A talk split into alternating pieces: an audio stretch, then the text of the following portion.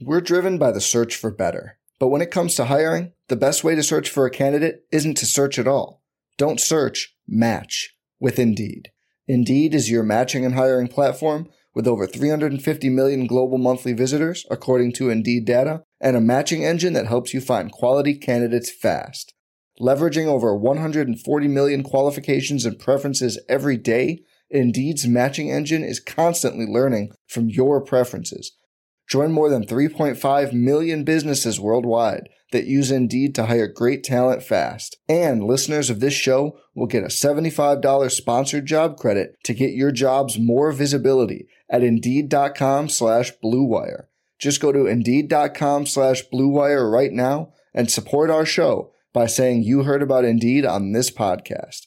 Indeed.com slash BlueWire. Terms and conditions apply. Need to hire? You need Indeed. This podcast episode is brought to you by Coors Light.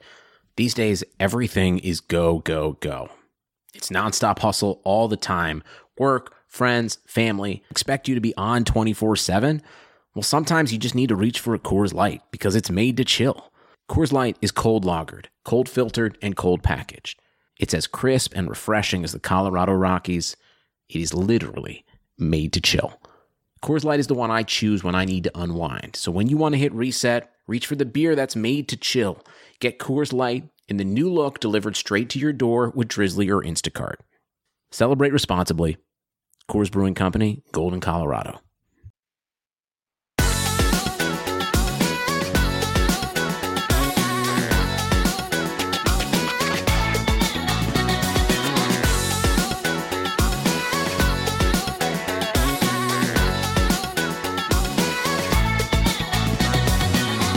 Hello, everyone, and welcome back to another episode Little Legends podcast number thirty-two. I am your host, the Blevins. Joining me, as always, is Boo. What's up, buddy?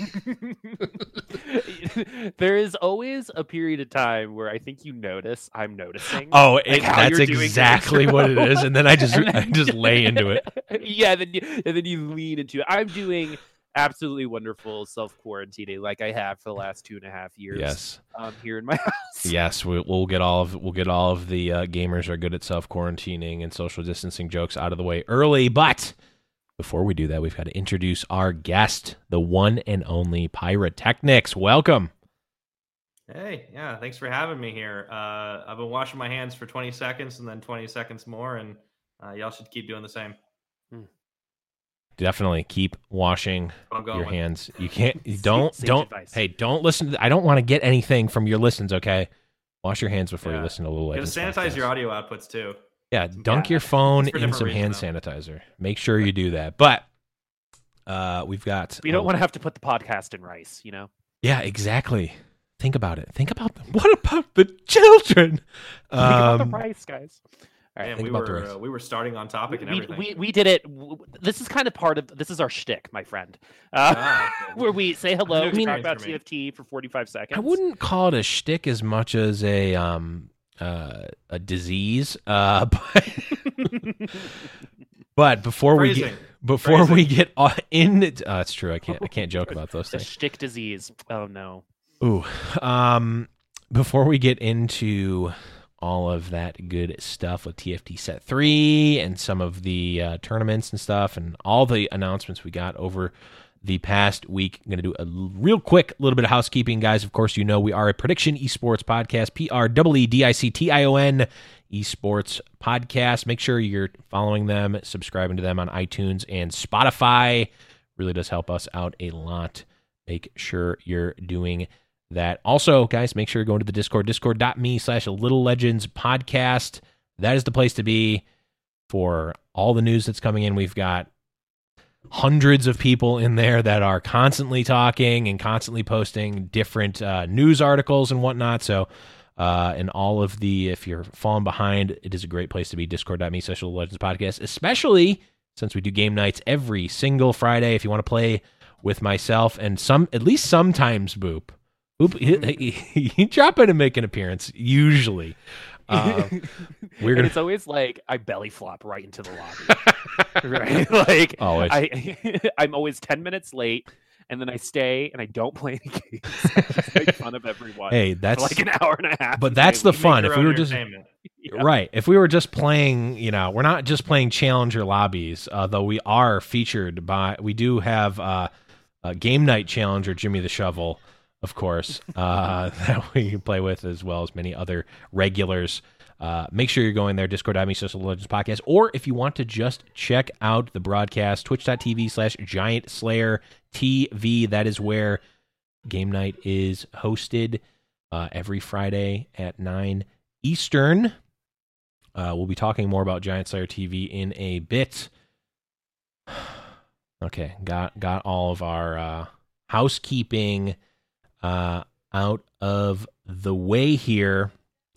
So, Pyra, for those of uh, for those of the listeners who aren't familiar specifically with you, you want to give a little just a little uh, synopsis of your background and uh, what the heck are you doing here?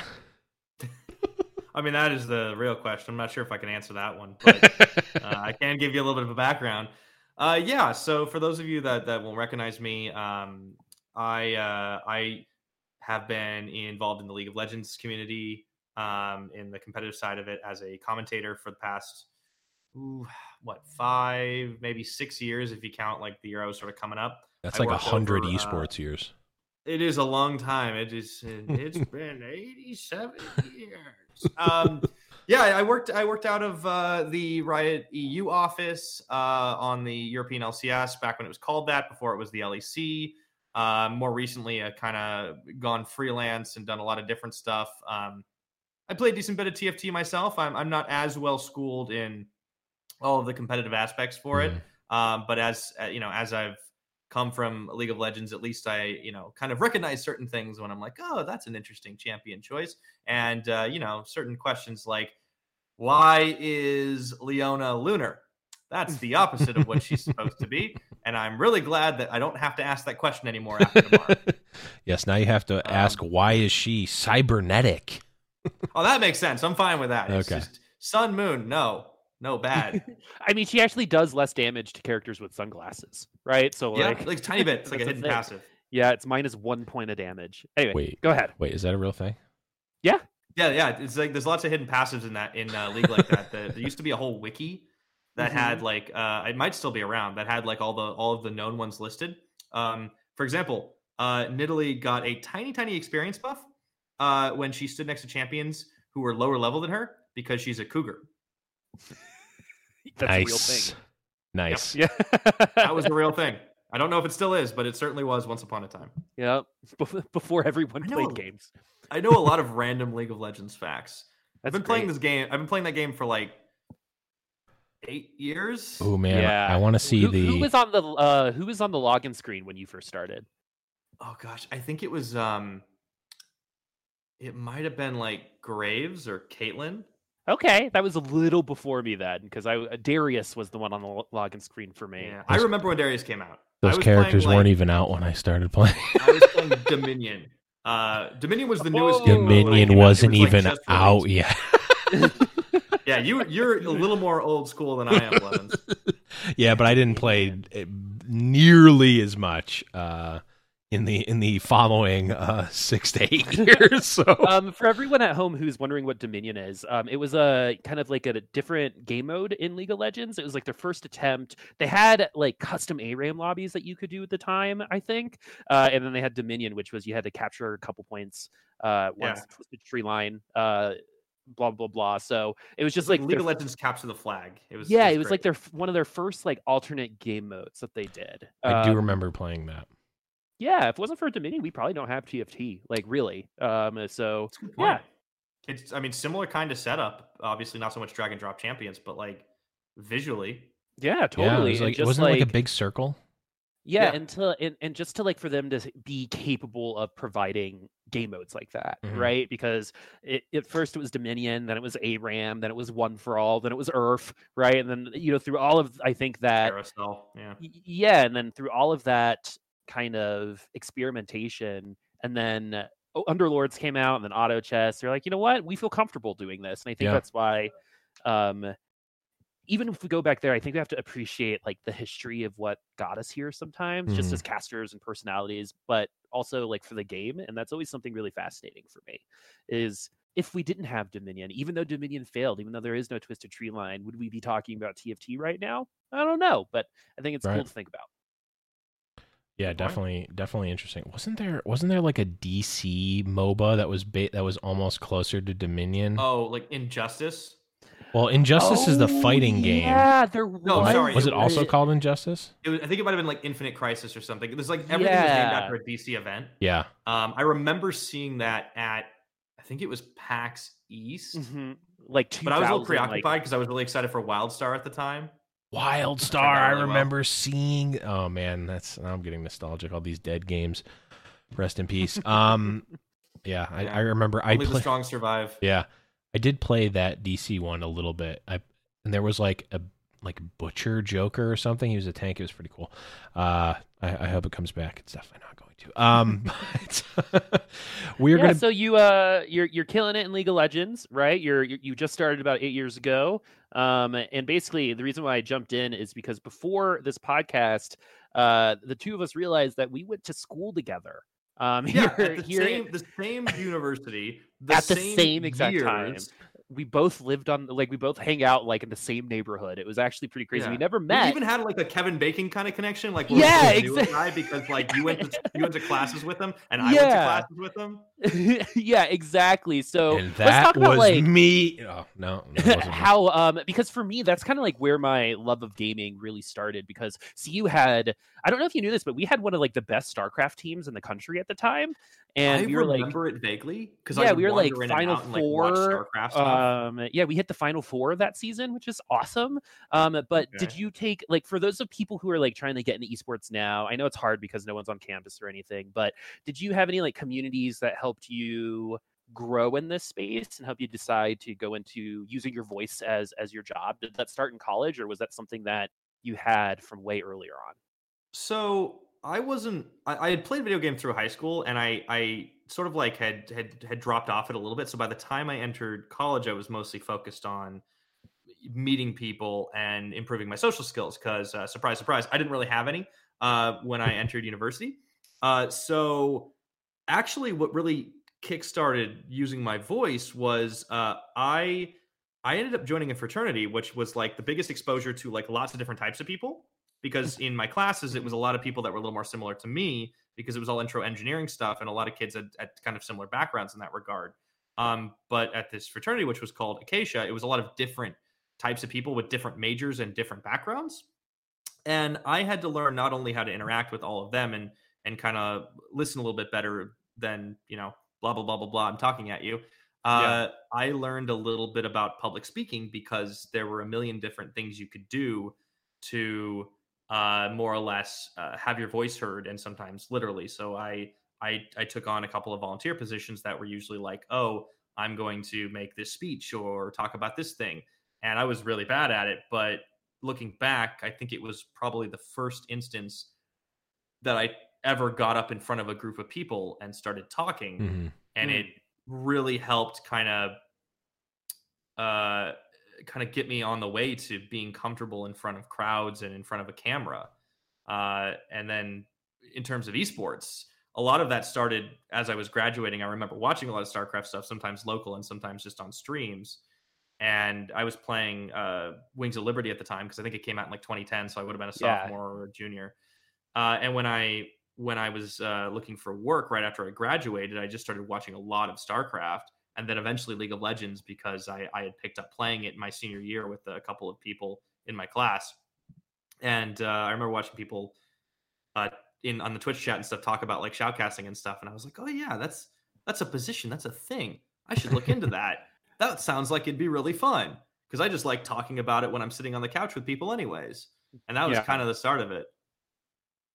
That's really cool, man. Um, uh, we had. Did you ever go to the Barcrafts here uh, in Boulder? Because that was my first exposure to competitive uh, StarCraft. So I went to all of them. So we were in the same place and didn't know it. It's confirmed. Okay.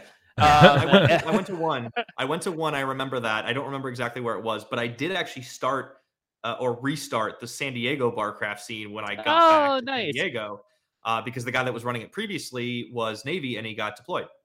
Oh, interesting. So I- Um, I, took it yeah, over and I, I was in touch with a guy in, in Orange County who was like the original Barcraft guy and he super hooked me up with all the connections and stuff. It was really cool. Yeah, my um ex took me because you know I loved I, I I was playing League of Legends at the same time, but I wasn't like aware of competitive esports at that point in time. And then I went to this Barcraft and I had a blast, man. I don't know why, but I threw up at six. Right, like I had I've never heard I had a blast and threw up at six. no, like I had sentence, s- I had such impressed. a good time because it was on a Sunday and I never went hard on a Sunday, right? Oh, yeah. and like Well, for yeah, 'cause got, some you got class on reason, Monday and Yeah, yeah. For some reason, I was wasted by six o'clock in the at- like at night and uh, and threw up. But like that exposure, and the reason why I bring it up is because I feel like those things are becoming more and more not now, of course, but um, before the disease of the world was spreading. Mm. in the Those long, kinds long of- ago, before yeah, times. yeah, those The- kinds of gatherings were the old becoming more and more outside times. prevalent in these mm. communities, and it's just so cool that like we had to like really search for them, right? Mhm. but now i think there's opportunities to to really find people who are like-minded and interested in these kinds of things because i think there's less and less stereotype and less and less kind of baggage that comes along with it now right because we were talking to a university for a really cool thing that unfortunately was canceled because of coronavirus and they're like gamers are always part of the stem field and why wouldn't you want to recruit those people Right. right and so it's um it's just really interesting how times have changed since we were in school right versus now. Um Yeah, how would you say boomers. how would you say things have changed right? Like versus you starting to get into this industry back then versus someone who's starting to get into it now. Like what do you think you had to do that maybe people who are getting into it now don't have to do quite as much?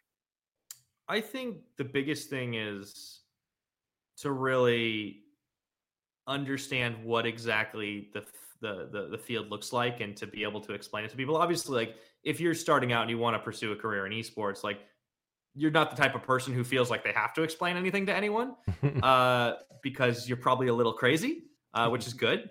But Yep. I think the difference is the information for a lot of these things wasn't available, and you had to know who to talk to. Mhm. You had to know what you were interested in, and you had to go seek it out on your own. Um, there were forums, there were places. I mean, there's there were websites back when I started, so it wasn't like the dark ages. Uh, I remember like like Gosu Gamers Mhm. and um, the- you know pre Discord. Uh, there were just a lot of Skype groups that everybody met up in and, and talked Yep. about stuff. That's how some of my first uh, esports friends and sometimes even people I connected with in terms of business uh, came to be. Is is just through a mm. bunch of random Skype groups and stuff. I remember the first time I got dropped in a Skype group with like guys like Joe Miller and Monte Cristo, and I was just like fanboying internally, like, oh my god, stay chill, don't type the wrong thing. Like they're gonna think you're a goober and never want to talk to you. like that's just how people coordinated everything. Was yeah it, you had to kind of like it's not like you had to know some secret password. It's that you had to be interested enough to go and Google it until you found people and. I didn't know too many people on uh, in real life. It was mostly online. I started connecting when I did Barcraft stuff, uh, and that that's really what kind of put me on that track to be like, oh, cool. Well, this is this is an actual community. This isn't just I'm not just some weirdo in my room watching video games. There's lots of weirdos in all of our I know, And we can fill a Buffalo Wild Wings if we want. By the way, big up True. Buffalo Wild Wings because they would always be like, yeah, you can totally, you know, on an off day come in here and like HDMI your computer into Yep. like the million TVs we have because you're spending money on our drinks and Yep. food. Yeah. Like, great. They don't care. Um, yeah, that was fantastic. A lot of other local places that would do that too, but like even back then, you had to kind of explain, right? Like, what what are you trying to do here? Yeah, it's video games, but sport. Like, I don't get it. Yeah, you don't have to. Now it's like esports. You heard of esports? Nine times out of ten, people are like, yeah, I've heard of that. Yeah, it's Is that like when you like play play those games for money? Yeah. Except I talk about the games. They're like, whoa, right? people pay you for that. I mean, sometimes. give me your like give me your like okay okay because this is something i think we all in this world have to go through but give me your like you're you're at thanksgiving and someone's been like so what do you do? And you say, I'm a caster. And then they go, what is that? What's your like elevator pitch in that situation? So here's here's what I do. I ease them into it because I anticipate this moment. This is what. It yeah. Um, This I don't a have a five big for a lot of things, but I, I I've done this enough. I don't say I'm a caster because I realize that is a very specific niche term. I say, Okay. a, I'm an entertainment, which is a good opener for anybody. Um, so free free sports people, uh, free sports people that uh, want to update their Tinder profiles, definitely put entertainment. Um, unless you're in LA and that doesn't stand out at all. I was gonna say, so that means Uh, you're a waiter. Go on. Yeah, pretty much. Or- Uh, I say I'm a live commentator, which is a lot more Okay. specific. I don't have to say for what. Um, and uh, I also say when they ask, "Oh, so what?" I'm like, "Well, so have you heard of esports?" So usually we'll drop that term them, and if they say no, I'm like, "Okay, well, it's like it's competitive gaming, which means it's like sports." But with people playing video games, and usually I can work from there Mhm. every now and again you'll get like somebody who's really old who doesn't understand it at all but again more recently like even i you know i fly a lot right so when i'm on a Yeah. plane next to a random stranger and that comes up it's like yeah i talk about video games for a living and and they're like oh i think i might have seen that on tv once it's more i think it's more common in america and some parts of europe than other Mhm. way other places obviously if you're in korea like everybody's heard of esport Yeah. um like i met a i remember 2014 i went to worlds with uh Froskurinn and Kelsey Moser, who I was I was uh, doing a lot of work with at the time, and we just met this random older guy who gave us directions, and he asked what we were there for, and we're like, oh, we're we're here for this esport thing, and he's like, oh, pro gamers, you're pro gamers. We're like, no, no, no, we're commentator, and he got it, and this was like a 65 year old man. That's so it's possible. yeah. Yeah, it is, that was it in is fun. 2014, but it was Korea. So the point Right. is, I think it's just it's more widespread. People understand Mm. it more, more, and that's I think the biggest difference between now and then. There's also more opportunities, but it's also harder to stand out. Like I could get by doing a certain amount of effort back then that I think you have to go above and beyond. now. Yeah. I think the amount of content you need to push right now is is so much more than even when I got into it a couple years Mhm. ago. Right? Yeah. Like it's it's actually pretty crazy um because it, it's like I don't know if I got into casting now if I would have been able to get those gigs I was without also doing a bunch of YouTube content. You know what I mean? Mhm. So Oh, it- that's the thing, kind and I'm I'm not good at that stuff either. So I, I Yeah. feel like I got in at a good and, time. uh, and and do you feel that there are people kind of in our boat because I don't know um Blev makes a ton of content, right? So maybe maybe you might have that guy's on. really that guy's doing a podcast. after podcast yeah, after yeah, the podcast best true, I just- I just don't Um, sleep. be like bl- bl- watch Blevin sleep. Yeah, the best. Uh, Uh, technically, that's against TOS. I tried. Uh, but do you think there are mean resident sleepers people thing? in your generation of casting um, that are kind of struggling to kind of adjust to that now? Because I think that's actually something that we don't really think about is that the world has changed in our industry, right? Content is so important, and I think some of these younger kids just know how to make that content, right? They learn how to edit in Yeah. school. They they learn how to like video and do all this stuff. They're they're way more comfortable with putting a camera in front of their face and just talking to it, right? Do you think anyone from kind of our generation are having a hard time adjusting to that? Do you see that at all, or do you think that everything's just kind of going well right now, or is person to person? Hmm. I think it, it definitely varies person to person. I will I'll be the first to admit that that is a good description of me. I think um, I have found it hard to adjust to that new reality, partially because I was in a very cushy, comfortable bubble with Riot because it was one of the few like full time esports jobs, uh, or in terms of casting, um, and, it, and it paid very well. So adjusting has been extremely difficult, and I also I'm not good at things that I'm not as interested in doing, and I don't really care to make video content. mhm. I like audio as a medium, and that's what set me on this this voiceover path that I'm in here in, in LA doing because I I kind of realized like I like to do what I do in terms of commentary.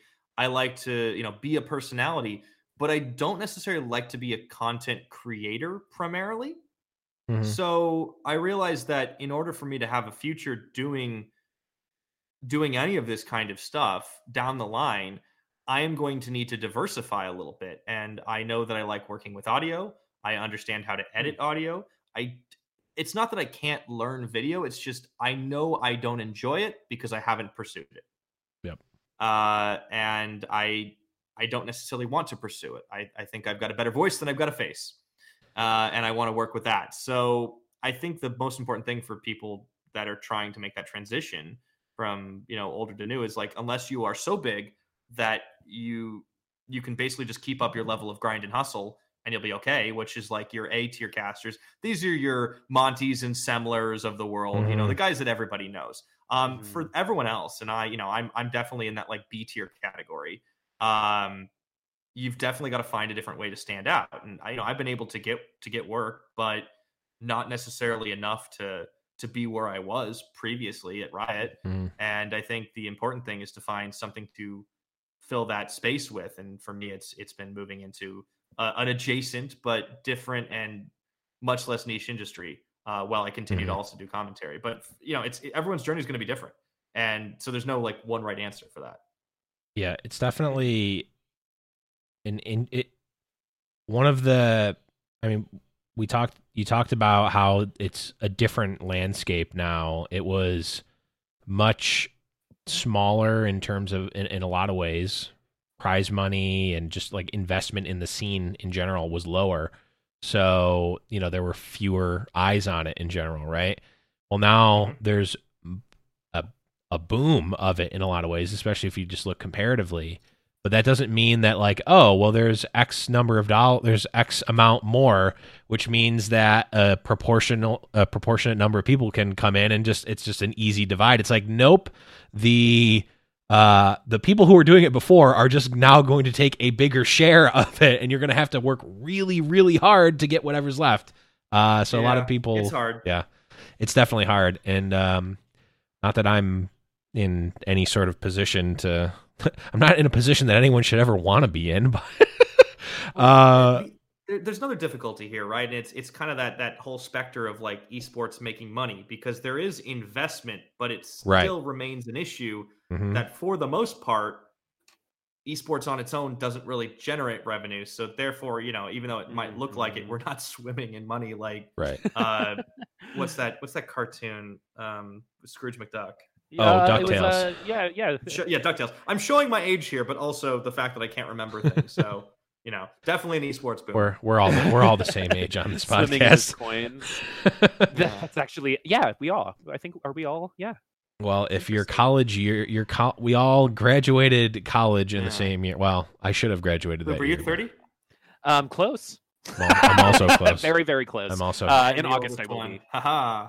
Yeah, man. I'm so- also very close. when people turn 30 i always feel like they get this weird second wind so when i graduated college i was a preschool teacher for a couple years and i was really young and man those 30 like everyone from like 30 to 34 those people knew how to have fun It's responsibly. called having a midlife crisis. yeah Yeah. yeah, exactly They have um, uh, precious few moments to have fun, so they maximize them. exactly Yeah. exactly i'm kind of excited i can kind of feel it already like for some reason like i, I can do already feel- hear the Zoomers just tuning out immediately. I know, right? I know. Zoomers about- listening Hey, to guys! podcasts, OMEGALUL. Actually, that's a good point. That's a good point. There probably aren't any.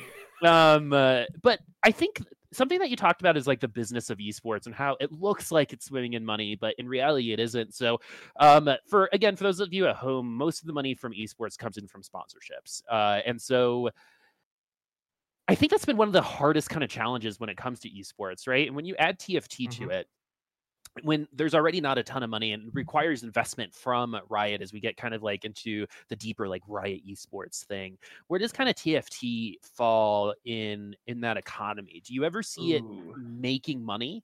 Or is it always going to be a thing that kind of advertises something for Riot? I think I think part of it, and and again, Riot's strategy internally and externally was always kind of like we want to make stuff because it's cool. Like, and I, I know people might hear that and roll their eyes, but like that is the message that I heard when I was working for them. Mhm. Um, what I will say is when it comes to dedicated publishers, and that means people who have a very uh have a very like uh hands-on approach to esports when it you know to the esports for the titles that they publish riot is front and center of that approach uh i would say it doesn't always have to make money because sometimes it's a vehicle for something else sometimes it's a vehicle for the for the game itself.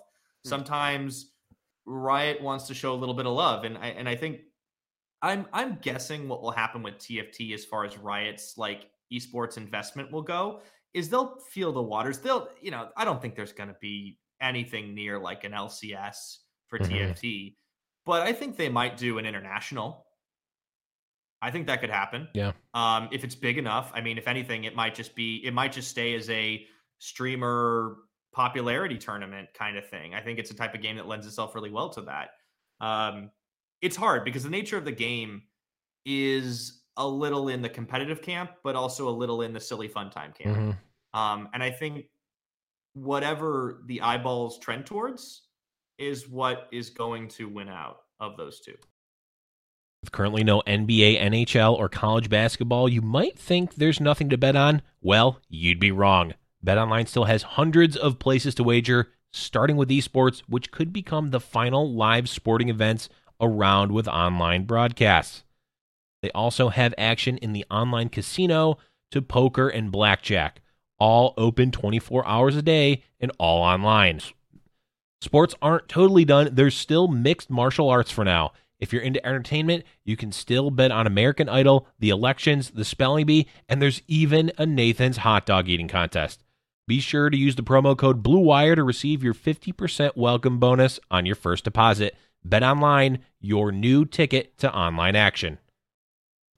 It, Hmm. it's funny because Boop and I had almost the same exact conversation like I don't know, a month and a half ago. And that's like the that that right what you just said is like the synopsis of what we came to. So it's like The more things, the more things change, the more they stay the same, right? Right. Well, it's just like well, and we this will kind of transition us. I'm I'm sorry, people who um all you all you youngins who don't care about business and the scene, but we'll get we'll talk a little bit about TFT at least a little bit here.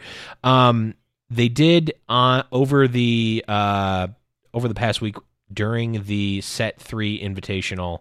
Uh, which I'll post the uh, link to the synopsis here. Um, if if you didn't check it out, you should definitely check. It was a very fun. It was a very fun tournament to watch, or a very fun event to watch. I wouldn't necessarily call it a tournament in the same in the same sense as.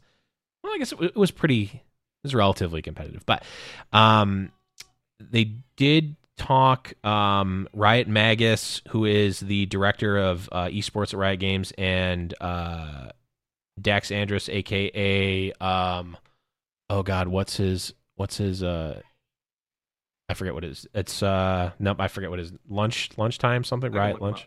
What what's Oh, that? Well, you got this. I was gonna say I can look them up if you want. But Oh, it's like it's like Riot Lunch something. I, I forget. Uh but he's one of the um product people on uh, product managers at TFT. Uh they said uh, their goal is simple. We want the best players in TFT to be recognized and rewarded for the time they actually spend in the game. So that is, I mean, they they gave us a bunch of like high level information about TFT. I'll, I'll use air quotes here, competitive, uh, and that, I mean, at the end of the day, that in and of itself is, I think it's obviously it's good in some ways, but it almost is like it leaves it open because like that that statement right there doesn't mean to me like oh it- specifically says the act the time they actually spend in the game. That does not make me think oh there's going to be a bunch of tournaments outside that are going to be you know run by riot.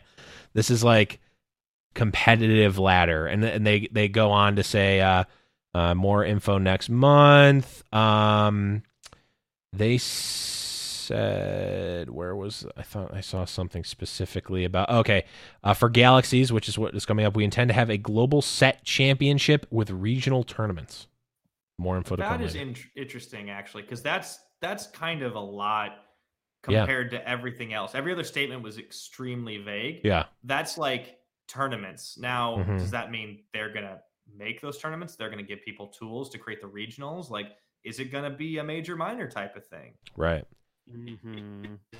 They're for that. Right. So I think something else that's uh something else that's in in the sheet in terms of one of the quotes is competitive uh basically like my, my, my biggest question when it comes to everything right is is it good they say in here that they were taken by surprise. It was a pleasant surprise on how popular this game was, right? Mhm. And they finally admitted that part of the reason why esports was delayed so much was because it had to be reactionary. They weren't originally planning it, and then all of a sudden, all of this interest came in, and they had to build into that later. Is that a like? For me, I can't help but think that that's going to cause its own set of issues just in general but also there might be some positives what do you think um uh, devin in terms of being reactionary to building a scene like that right because for legends of runeterra it's very obvious they've they thought about esports when it came to legends of runeterra that was pretty much built into the game Yeah. but for something like this it was different how do you think that kind of affects its possible longevity Hmm. Well, in terms of esports, or in terms of like the game, the game like thriving as a game. I think a little bit of both, right? Like I think I think in terms of the game thriving in terms of like casual audience is I think an obvious plus, right? But a lot of these players didn't get a chance to show off any of their skills in the last set, right? And so in terms of competitive TFT, how do you think the fact that things are reactionary, things are getting built as things are going on affects how Hmm. effective it can be? Well, I will say that uh, most es- most successful esports have a track record of not being built to be esports. That's. Uh, so that's you know history's on their side. Um, I think I think in the in this modern modern era that we have though, the fact that it took them a little by surprise kind of surprises me. Hmm. Um, and I you know I, I I have faith in Riot's capabilities to build things, but also it might mean it's a little slower than it would have been otherwise. Mhm. Uh, so, you know, they're saying they want to have something for this set at least to some degree downscale um, compared to like, you know, if they had planned like something grandiose. But also, I think it, it makes it flexible, right? It's them being reactionary, them being um, ad- uh, adaptable to what fans want, as long as they are listening and are providing lots of information about that, Hmm. uh, is a good thing because it means that they'll build something that's more in line with what the fans would like than like something that's something that it's what they think the fans want, right? Like when I when I so this is where I'm going to bust out my software engineering degree. It's not something I get to do very often. Uh, I feel that, man. There are two different ways to build software for the most part. There's the old school method, which is really bad. It's called waterfall. Oh god, this Uh, is what I deal with in my real job all day. Oh yeah, yeah, yeah. You know what I'm talking please about. don't please don't start talking I'll about agile methodologies. this Oh god. I won't use the buzzwords, but here's here's how it works. You the waterfall method is really straightforward. You just you build you build the thing in one big go and you give it to the customer, and it's like hopes that what hopes that what you- hope that is what you wanted. I can't even English; it's so bad. There's a different way to do it, um, and it incorporates some of those buzzwords that you just said, but more or less it involves building in bits and pieces Mhm. uh, and having constant feedback with the client. Um, which is coincidentally, I think, how pretty much everything should probably be done. Every sort of creative, like Yeah. commission building thing. All of these Um, companies are doing it. Yeah. You, and, and, and every major company incorporates this this methodology. Yeah, it's usually referred to as agile or Yeah. scrum or something like Mhm. that. Um, there's a million different buzzwords and there's a whole science of it I won't get into. But basically, it involves iterating and getting feedback on the iteration and building Mhm. bit by bit. And as long as Riot takes that approach, I think they can build something well. It just may take a little longer than had they planned for it in the beginning. Um, Right. with regards to the game itself and keeping casual fans interested, I guess it just matters how much more they value that because sometimes those two approaches are a bit at odds, right? Yep. Yeah. I mean, I think don't have to be. Overwatch Overwatch is having I think a really hard time with that. Like how do how do how do we kind of make everyone happy in a sense? Yeah. But but I think you I think you bring up some good points. Uh, it makes me I'm definitely excited, and it's cool that we get to have these kinds of questions about a genre that didn't exist. you know, uh, Yeah. Well, that, I mean, that's the coolest thing ago, about right? about this this you know this is just going cycling back to that whole esports discussion and like what's different now is like well you've also got so much more to choose from. Like back in the day, it was like all right. You wanna you wanna take a bit of a bit of MOBA or get all you know grab a slice off the FPS platter and you know your choices are like CS:GO or do you want to be Or like a Hearthstone, console person? right? right. Huh, Hearthstone was like Hearthstone was the hottest. Like, ooh, this is different. It's a digital card game, but it's made by Blizzard, so it has a lot of polish and it's, and it's Yeah. peppy and, and Mhm. animated and exciting. And if you're a big like Warcraft universe lore nerd like me, it's fantastic. Um, and now you've got everything. Like, so this is Yeah. where the esports zoomers are spoiled. Uh, You have so much to choose from, and that's really cool. Like, there's never been a better time to like pick the game you're hyped for. You know, Yeah, definitely. or games. Yeah. You can like them all. You are allowed to do that, despite what everyone on the internet will tell you. Oh man, I know. One of the most frustrating things for me in the Overwatch community is when people were like actively trying to get Fortnite to not be successful. Right? And it's like, guys, if Yeah. Fortnite is successful, Overwatch will be successful. It doesn't have to like tides. Yeah, we don't have to like race to the finish line. Which is why who- the whole mobile mobile isn't esport thing just grinds my gears. so Oh, much. Yeah. I know, man. And Blevins, I- we had this We did. conversation. We Spoiler did. alert on the podcast. Oh, okay. podcast that I'm going to be releasing in the next day or two. I have like six hours worth of venting for mobile not being an esport, yeah, man. sorry, I don't want to open that can of worms. But it's Well, like the- if you're saying that, just no, just stop, stop, and download something on your phone and go and play that for a few hours. Here, here's my thing, and and we, can open it up. We can we can we can peek we can peek it open a little bit because we because TFT is coming to mobile in uh if when you're listening to this tomorrow or if you're listening to this like in the future you're already playing it. Yes. Yeah, man. We got there. Um, TFT is coming out to mobile. Um, and like uh, Pyra said, we talked about this on uh, the GGWP podcast, which you should definitely listen to, and we'll uh, Oh, check out check out check out my Twitter when that comes out because uh, I'll be tweeting about that. I was on it by the way.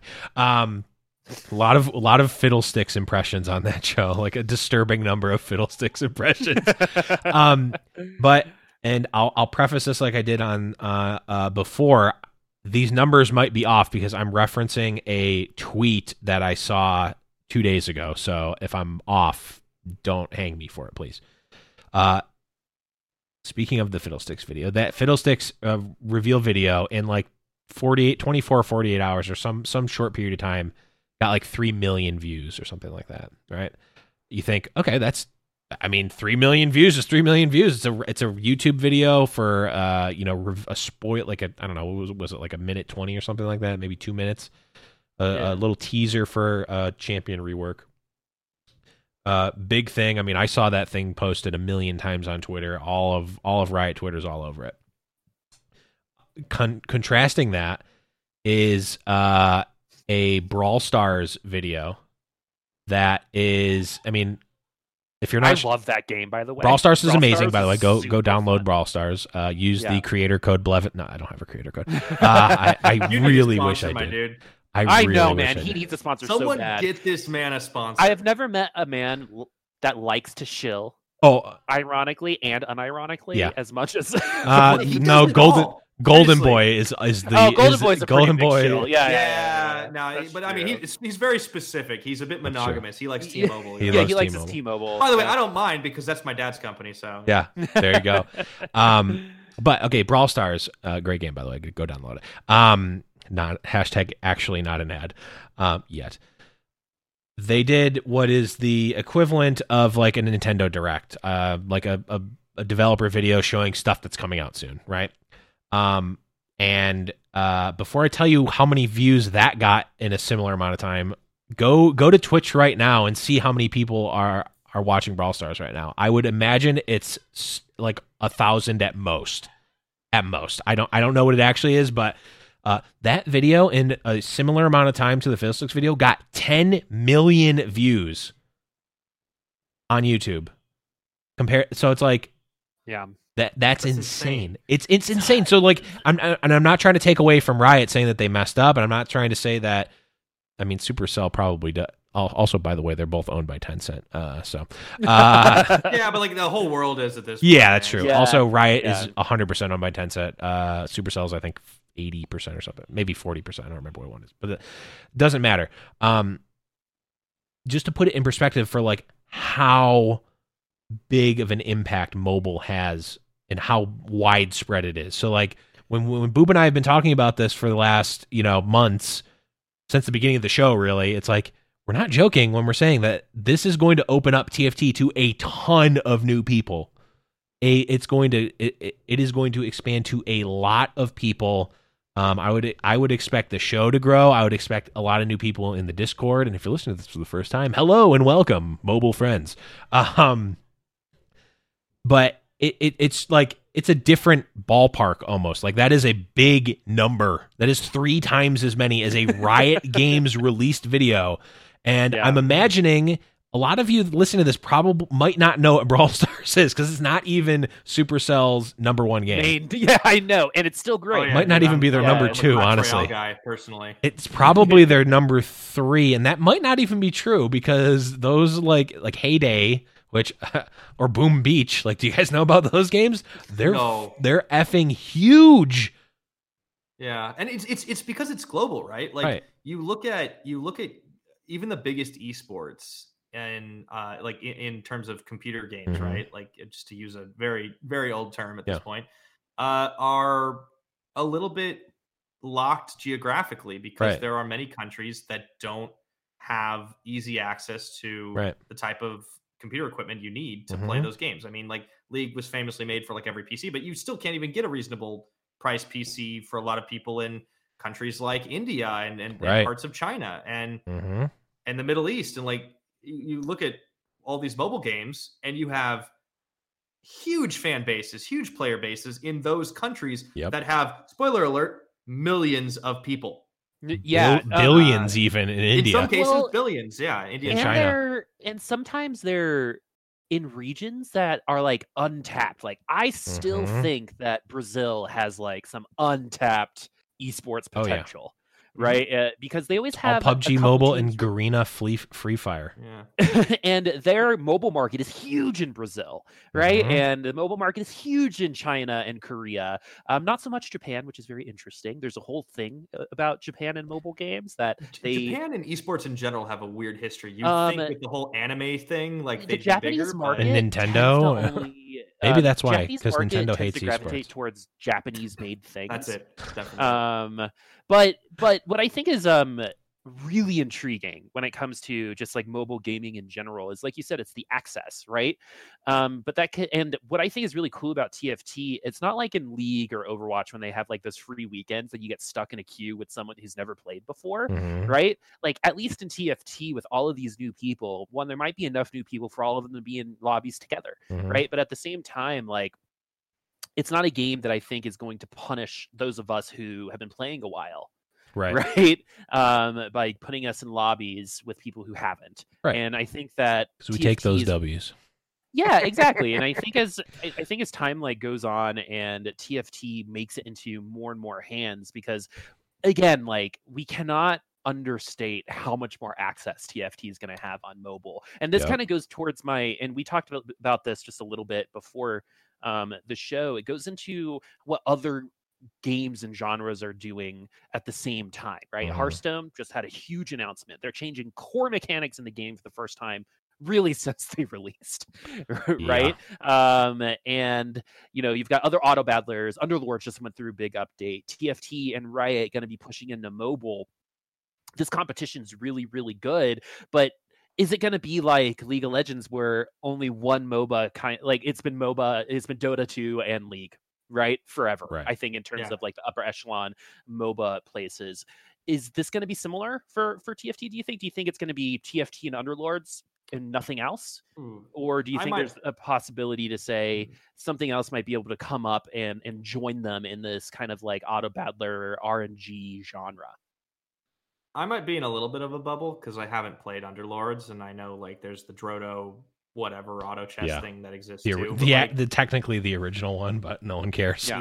yeah, um, yeah. I, I, I don't know. Like, I, I if like you were an indie game company would you explore this genre and potentially make a game because It- but maybe if you don't Yeah. have the expectations that that like big publishers do because you got to think like who's behind uh who's behind like these these big these big auto battlers right like those are large companies if you are an actual indie studio it might be worth it but you know i was saying this to blevins on on our on, on the ggwp as well that like part of the issue is like you have some when you're using ip that is recognized from another title Mhm. that is very popular, it certainly helps to spread things out a little bit. And I think this is what TFT has um, over the competition, and even even over some of the other well-known auto battlers at the moment. So that's kind of just because like League is so popular with a lot of people already. That's not going to do anything for like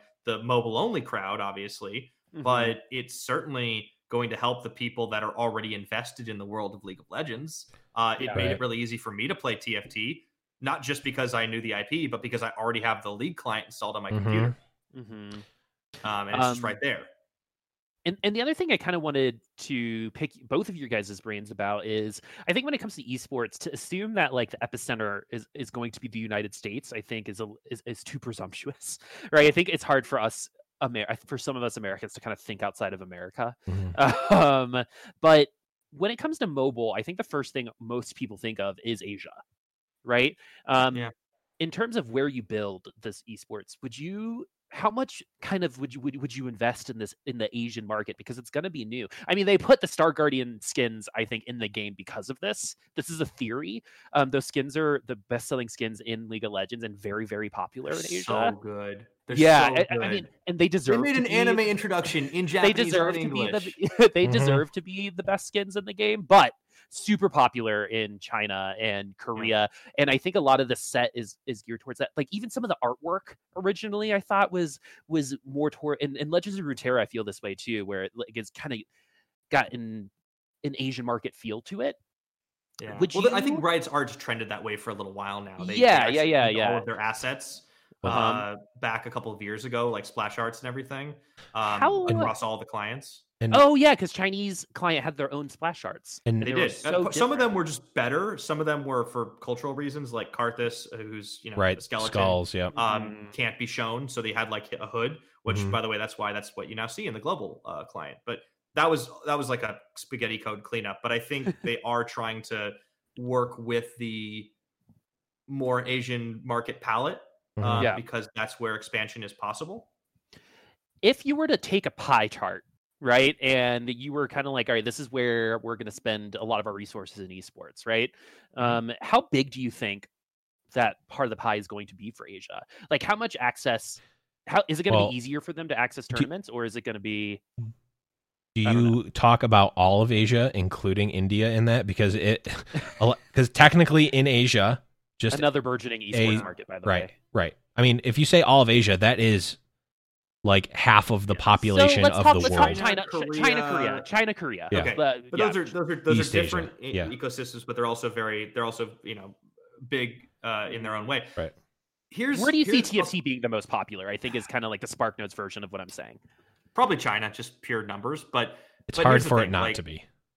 I think you have to think about this in terms of for competitive and mobile, you can get really flexible. Mhm. Um, Mm. and it, maybe it's because we're currently in this like weird place in the world where everything is on lockdown and we're back to online only tournaments. Um, but I think that might be the way to go. Partially because I'm an esports boomer and watching people on stage with phones doesn't look as cool as watching them with computers. Um, but I think you can get very flexible globally because you don't have to worry about ping with Right. mobile the same way you do with the Mm. traditional game. That's not always true, but it's a lot Not more every game is flexible. vainglory.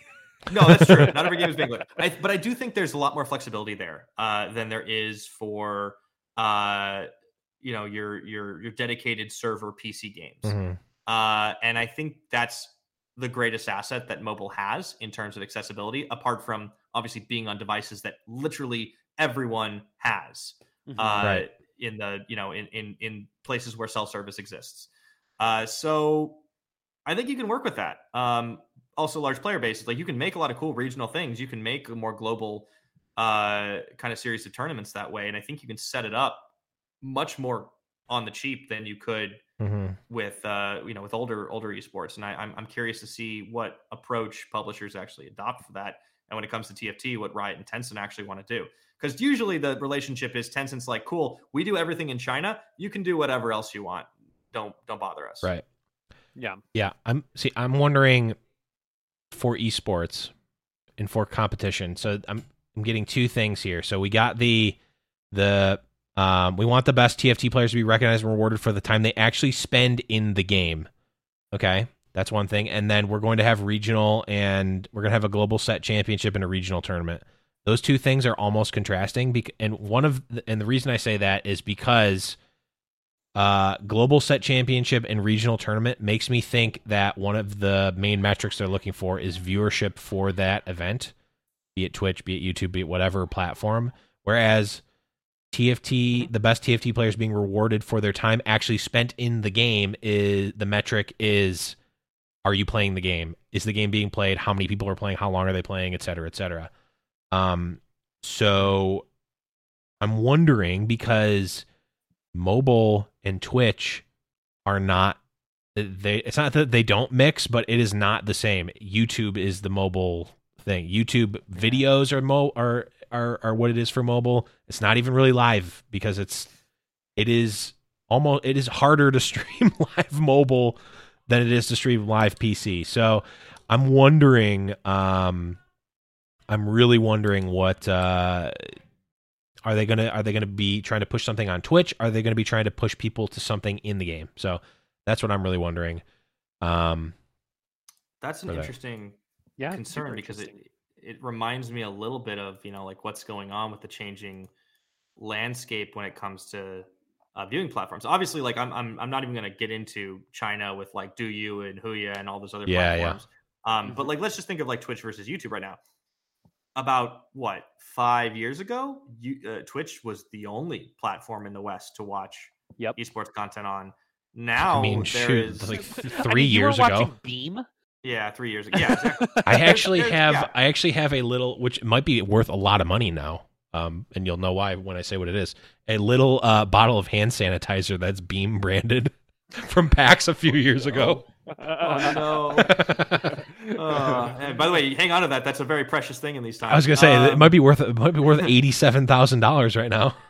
quite positive collecting value and intrinsic. Uh, yeah, so I think YouTube has been taking a lot more, a lot bigger part of the pie. And the thing about YouTube is like, it doesn't have the brand attachment that like we as you know trademark gamers Mhm. have to it. But again, the mobile audience wasn't watching on Twitch in the first place. True. So they Correct. don't have that. Like it's like a bunch of it's like a bunch of people who have never seen an Apple product before. They're not going to give a damn about the new iPhone. Right. Yep. They're just not. Hundred percent. Uh, so when you when you talk about it, like I don't think it matters what platform is on, and, and no one cares if you're using Kappa or emojis. Right. Uh, so if if you're again, it's about being flexible. It's about being um, versatile. YouTube as a platform is more versatile than Twitch, and Mhm. Honestly, whoever wins this this whole streaming war is going to be the one that gets the embedded content faster. And I think YouTube's a lot further along for mobile games. Um, Yeah. Because if I if I open up Clash Royale and there's a tournament on, there's a notification, I click it, and it instantly shows me an embedded stream going Yep. on right now. Yep. On YouTube. That's that is that is the in the esports experience. It's yeah, and that's that's all you need. Yeah. So if YouTube can do that, uh, they're gonna win, hundred percent. Uh, yep. And I mean, the other thing that we didn't talk about, we don't need to go any further into, is it's not even just region, right? Um, it's age. Not that TFT, like, I don't think TFT necessarily uh, is going to be the best or most fun game for someone who's six or 10 or 12, because it's a little, I'm not, i i don't even say that as hyperbole. Like, I know, I know. where like Fortnite, you kind of it's like okay, I'm running around, I'm jumping, I'm I'm shooting, right? Like you kind of get it. Like TFT, it's like if you have no idea what's going on, it's just gonna kind of not be fun. But maybe it Yeah. is. Maybe I mean, the- especially with the space set, it's like you put space things together, you get it. You Yeah, kinda- I, I think it's intuitive enough. Like Yeah. the visuals hopefully will get addressed because I Yeah. have been hearing I, I don't have PBE, so I haven't seen this firsthand. I've been hearing a lot of stuff looks really similar. yeah, Uh, but Mm, I, I, still think, that's uh, kind of an issue. Yeah. If you can get um, around that, if Right. you can get around that, Mhm. that that will that will be, I think, the holy grail there. Because if you can make your game very intuitive, low barrier to entry, hmm and like and high skill cap, hmm that's like the holy grail of gaming. yeah. I mean, everyone wants to emulate Fortnite, right? Uh, who Yeah. is owned by Epic Games, who's owned by Tencent, by the way. I, Uh, have, a, I have a confession to make. Go on. Have you not ever played Fortnite? Never played Fortnite. Me neither. I I have played it. when it came out. I'm just like I can't. I can't I- do this. I have a um so if I ever go back to school, I want to like do like my masters in something like esports related um because I I have like a thesis that battle royales um were more damaging to esports than um. Than positive. They brought a lot of viewers, but in terms of what is a competitive game now, I think is like super muddled because the battle royale phase is just was so hardcore. right? All of a sudden, there were so many battle. You got It- you got high res it it. a little bit to people who weren't typically gamers to begin with, and we Yeah. weren't really thinking about the mobile audience. Again, Yeah. it's, it's That's true. that's a That's different true. untapped thing. Um, but I'd yeah. love I'd love to kind of like explore kind of if the battle royale never happened, where would League be? Right? where would it, where would uh, Rocket League be? You know, I- right? I, don't know because League had its own path, right? Like in a lot That's of ways, true. yes, it had competition from things like Fortnite, but I I genuinely think that Blizzard coming out with with Overwatch and the Overwatch League drove Riot's heels in to be like, okay, we need to start really kicking into high gear with oh, that's so and funny uh, that you say that because I always considered Blizzard the company that made their game second. Uh, they waited for someone to make Mhm. something and then they just perfected it. Oh, right? they, Like- did, but that's what I'm talking about. With with Overwatch League specifically, I think got Riot esports wise thinking, ah, okay, we Yeah, have to and- things up. And I think Overwatch League was like Riot doing that now, right? It's just Mhm. like, okay, all right, we see you, Blizzard, because they did. Uh, what did she say in that? Oh, because we all know you have phones, like in like the whole ten year Yeah. Oh, yeah. thing. Well, with, with the mobile Right? conversation, it turns out they were right. yeah, and so Uh, um, just, you know, maybe the wrong wrong crowd to Yeah. talk to. but um basically i think it's just uh i think riot has their ideas and i think their conceptualization of how things are moving forward i think is the most confident i've been in them in a really long time especially post controversy Yeah. um They're, they're on the right track at the moment. Uh, yeah and so definitely. in terms of like community like the last thing i kind of want to my interesting thing is let's give them a, some ideas maybe some free some free consulting here one of my favorite things about hearthstone especially since it's on mobile are the special things you get when you go to the tavern i Tavern Brawl. Or not Tavern Brawl. Uh, I know what you're talking about. like uh, the mixers Yeah. right where you and you get like a special Yeah. portrait and you get like some like swag i think there's an opportunity finally for league of legends to do this how do you kind of like do you do you do you see them doing that or do you because i love or because pokemon go does it like if you were at a starbucks you would get a, a Yeah. like two Yeah. dollars off a drink i think I they mean- can build some of that into tft is that if they're smart, that won't just be in TFT. That'll also be in Wild Rift and, And Legends. oh that's right i always yeah. forget i always forget wild rift is coming out Right? Like, that's I a think big Wild Rift deal. is going to explode. I think it's going to blow up all of it. Like more than TFT, more than Runeterra. I think it's going to blow it all up even more. um yeah and so like i what kind of like buy-in do you think they're going to be capable of doing What some like crazy ideas that if you were an experiential marketing agency you might uh you, you might I mean, like I do like the idea them. of like location based stuff, but you also want to encourage people to be like, you know, not like crowd certain areas, especially right now. yeah Um, right. But I, I think having like time based events that are specific to the mobile version is kind of cool. mhm. um, at least in the beginning. Um, I think maybe having like a like a geo tagging like skin kind of thing. Like maybe you can like in game currency, like as in not something you buy, but like something you earn through grinding. Um, if you play in a certain area, like a specific country or a specific state or something, maybe you could get like some kind of custom, uh, you know, in TFT specifically, maybe a custom little legend.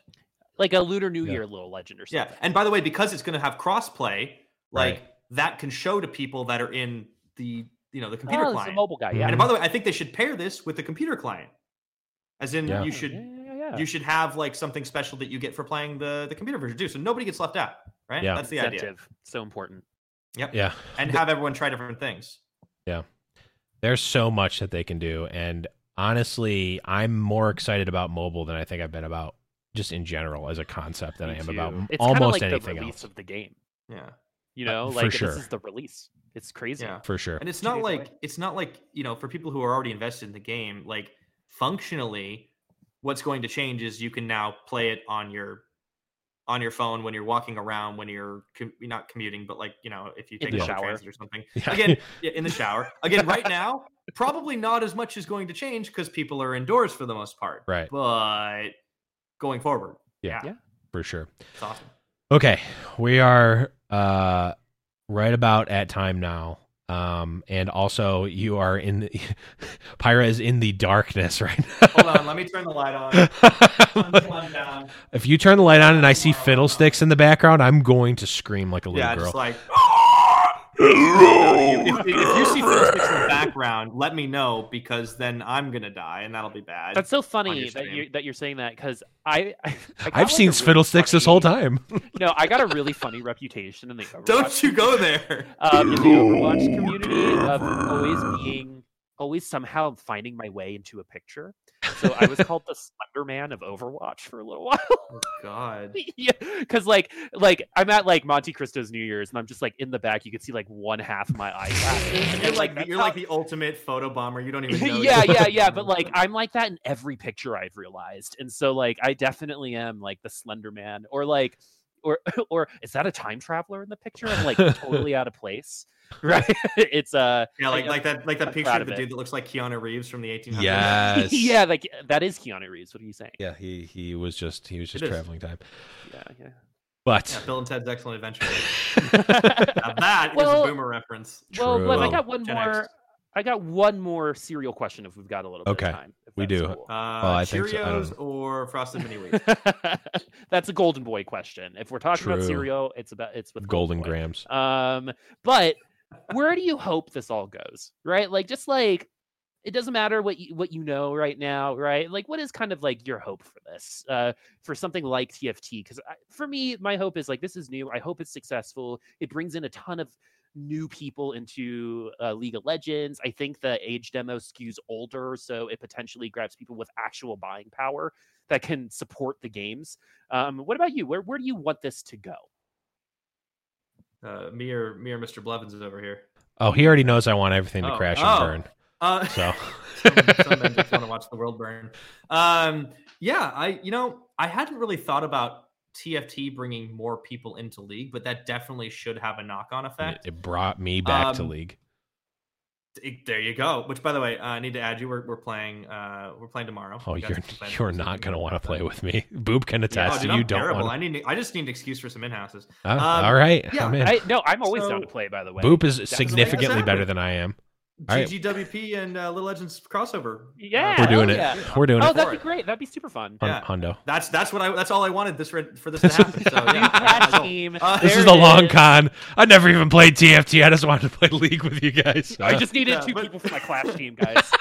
exactly. No, Clash we're gonna- we're Royale though. take it by Cla- uh, your Clash Royale team because uh, I'm in two in. v twos. I'll take it. But, but this is this is the thing about about that is like I don't necessarily know where like the ultimate goal for like TFT mobile being like ex- expanding out to everyone going, but I, I just think more people playing, which is fun, is always a good thing. So even if that's the only change that happens, I'd be pretty happy because TFT is a fun yeah. game. I enjoy Mhm. it. I think Riot keeps it pretty fresh. They, you know, they change the set every six months. Maybe, maybe I'd like them to do a, if they're going to go competitive, maybe make it a whole season. Like, let's have maybe a set, unless it's a bad set, and then you can patch. But whatever. Uh, last, you know, like the length of a, a typical League of Legends season. Sync those things up. Hmm. Um, I, I'd like to potentially see that. Uh, but yeah, I I would like to see some tournaments, some events. I don't know what form they'll take or if they'll be Riot sponsored or third party or a little bit of both. Uh, but I just think more TFT is always fun. So I'm happy with whatever happens as long as more people are playing. Hell yeah. What about you, Blev? I mean, I am biased, right? Because I, I mean, we're both biased because we're casting TFT tournaments, so we obviously want more. Uh, speaking of which, uh, check out the uh, TFT Set Two uh, farewell tournament featuring myself and Mortdog. This man Uh, needs a sponsor, man. Please, someone give him a sponsor. Please, Let him for shill me. for something. like for me, not for Blevins. I need him to stop. Just kidding. Go, go. uh, email blevmedia gmail.com if you want to uh, for business inquiries. Um, but yeah, I mean, email. I've talked. I, I I made that one up myself. Um, I'm I'm torn a bit. Well, okay, I'm not torn. I'm um, I'm in a position where I am um, not apathetic, but I don't. If if it, we were talking about this before, like TFT events can be on sort of a scale between entertainment and like traditional like competitive esports, right? We saw the um, Rise of the Elements tournament was maybe a little bit more towards the entertainment. We saw this TFT Invitational was still entertainment because you know featured some non like pro players, just like entertainers, but played a relatively competitive format. So that was maybe a little bit more. And then we see something like the Giant Slayer events um, that are like just straight up competitive, best players in the world playing in a, a, a format, right? To me, as a caster and someone doing the podcast, I don't actually care which one it is, right? Like if it's if it's full entertainment and it's wackiness, I can do that. I, I'm fine. I'm I'm I don't know if you guys know this, but I don't take myself that seriously. Um and I, I'm not I'm not sure if you guys can tell, but I don't really care that They cast much. the whole event with that uh, With auto-tune? double voice that you had. I earlier. have. I want Lev. I don't know why he. I want him to lean in, not just like lean into joy. Like I'm saying, like lean into the voices. That's Just good like- content. Hold on, yeah. wait, wait. What if I just like always Like I'm, I just doing the whole cast like this, just like the whole cast. I mean, Oh, I, you laugh, but I've had some co-casters that sound like that. So But did they did they echo like this the whole time? no, Hello, now you're like the voice in my head. No, that's a to prank you. Okay, so super weird thing. We're getting way off Apparently- topic. okay, this is this is even more off topic. But I just Ten learned minutes this. ago, I'm we were just at trying- time. I know, yeah, this is this is we we reverted back to the pre-show where we're just not even close to talking about something Um, relevant. Did you guys know that ten percent of the world doesn't have an inner voice? I did know that. That's crazy to me because I talk to myself in my head constantly. I mean, I I consciously change my inner voice. Sometimes it doesn't have like a dialect or an accent. It's Mhm. just like thoughts. Sometimes Yeah, it's like but I have a monologue that is like a strong. British accent. So my inner monologue generally is a lot of times it's just me talking to myself, but I will admit for a long time back in in the times that you guys were probably referencing earlier when we were watching when you were watching StarCraft uh, content, my inner monologue was Day9 for a very long time because I would That watch was a the daily inner monologue voice. It it was I used to love the Day9 daily. I watched them religiously back His in the day. playthrough of Amnesia the best is one. It's a chair. Oh, it's so good. I watched that like every like every Halloween. I put that on for like when he just like and randomly my, my favorite is when he throws a book and then gets scared by the book he threw No, no, there was a- the. Oh, did he do that? I thought he did that and like it triggered something, and then it. Was, oh like, maybe I, it's been a while but if you ever want to get into gaming like one of the is- best let's plays of all time. yeah Day Yeah, nine is just uh, one of the best of all time. Uh, also has nothing to do with TFT whatsoever. so there's people who are that. probably ripping their like, why haven't these guys talked about the patch notes yet? Because we're going to talk about them on another episode. Okay, we have this. You know, go read the patch notes. I'll put the link in the description. You can read them. You don't need to hear us read them. We'll talk about them next episode. Don't worry about it. Um. I like these sorts of episodes. This is almost like our episode 25, except it was more. This was much more. We don't talk about episode 25 very often because that was the it's like it's like the Boop and I did floor in a LSD, and then we just hit record, It's and like the Oh, 13th floor Nah, in we a didn't building. really- It doesn't. yeah. That's you know what, it's it's a it's a Yeah. it's a bold decision. yeah. always a bold decision. It goes from episode 24 to 26. There is Yeah. no episode Yep. 20. I mean, you guys have you guys have some some some serious unique branding. I mean, like you know, I I I like a lot of what you guys are doing. It's it's bold, it's different. You know, you don't have to take yourself seriously, and you don't. Yeah, great. you know, I think esports has a thing where it's all about the visual, right? Like it's all about Zed, right? And um, lights and electronica, and you know that's cool. But I also think a lot of us Yeah. are like this, right? That And was it's also like 2014 esports when it was like Monstercat music on every show, which, by the way, was the greatest time Yeah. in the history no, no, of no, no. esports. Don't at me. No, no, no, no, no. That's why Oh, I what's am what's- what's electronica. Don't worry, I embrace um, the full electronica. No, I, I really appreciate this, and I, I'm glad that Yes. you like it because my co-caster in. Overwatch, we were definitely modeling ourselves after like Kobe, right? Just like Yeah. you know, it's fun to do, right? And we're like you.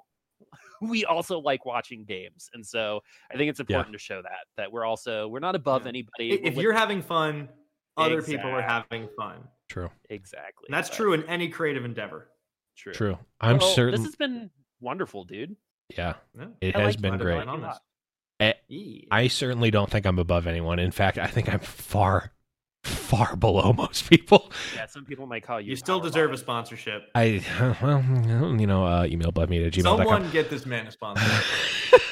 Hashtag 2020. Hashtag- Call my agent right now. Yes, uh, please do. I do. don't have an agent. Oh, I know. I got excited for a quick one- If I second. did, the agent should be knocking on my door, although not literally because don't go outside. But um, on that note, Pyra, thank you so much for coming on the show. It has been an absolute blast. Where can people find you and tell us a little bit about, or you don't need to tell us a little bit about, but where can people find you and your amazing podcast featuring fantastic guests?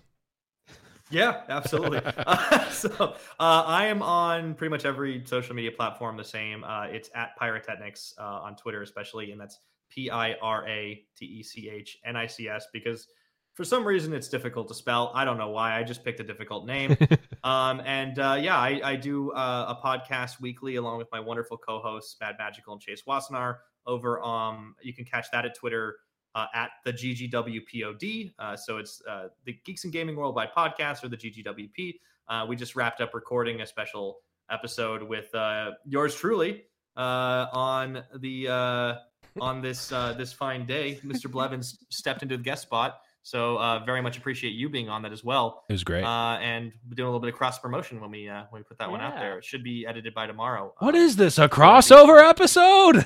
It's definitely it's a, but it's a crossover episode and a bottle episode because we're all indoors. Yeah. Oh true. man, I love bottle episodes. Like when a when a show like commits to a bottle episode and does it well, that's chef's kiss. Anyway, um, I'm Mhm. gonna do like a companion stream where I listen to the podcast with you and just shit on Blev the whole time. If anyone's interested, if anyone's interested in it, it'll be Please, like a this mystery sounds- science. This sounds 3000. so amazing. It's gonna weird me out to hear my own voice, and like this is the one thing that I still have to get over looking into voiceover. Is like it weirds me Uh, out hearing my own voice. Oh, it weirds me out Uh, when I hear other people's voices. I need to hear mine. I'm kidding. That's weird. That's you not- are in a good business, my friend. um, but yeah, thanks again for having me on. It, it's been a really good time. yeah, it- um, and it sets the bar really low for you know having other any other guests of TFT skill levels uh, in the future. So oh, I'm great. I'm on the show, so no need to worry about low skill levels for TFT. Boop. Where can people find you on the internet when you're not At- here shitting on me the Uh, whole time?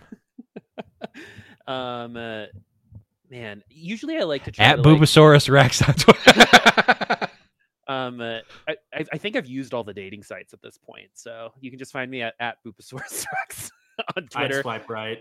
Yeah, hey, Aw, me too. Hey, uh, no comment. I'd swipe right Uh, too. you can, Um, but anyway, um, I'm gonna start my stream next week. I got some graphics to. So wow. What are you gonna play? TFT. Uh, Wow. Maybe Doom Eternal. I have But Doom probably Eternal on. Oh wait, no, I didn't buy it yet, but I have it on the Google Stadia. Ooh, that's exciting. Uh, it's you not can find that me exciting. on Mixer.com slash. Um, He's one of the twelve people. I'm one of the 12 people. Hey, single player game doesn't matter.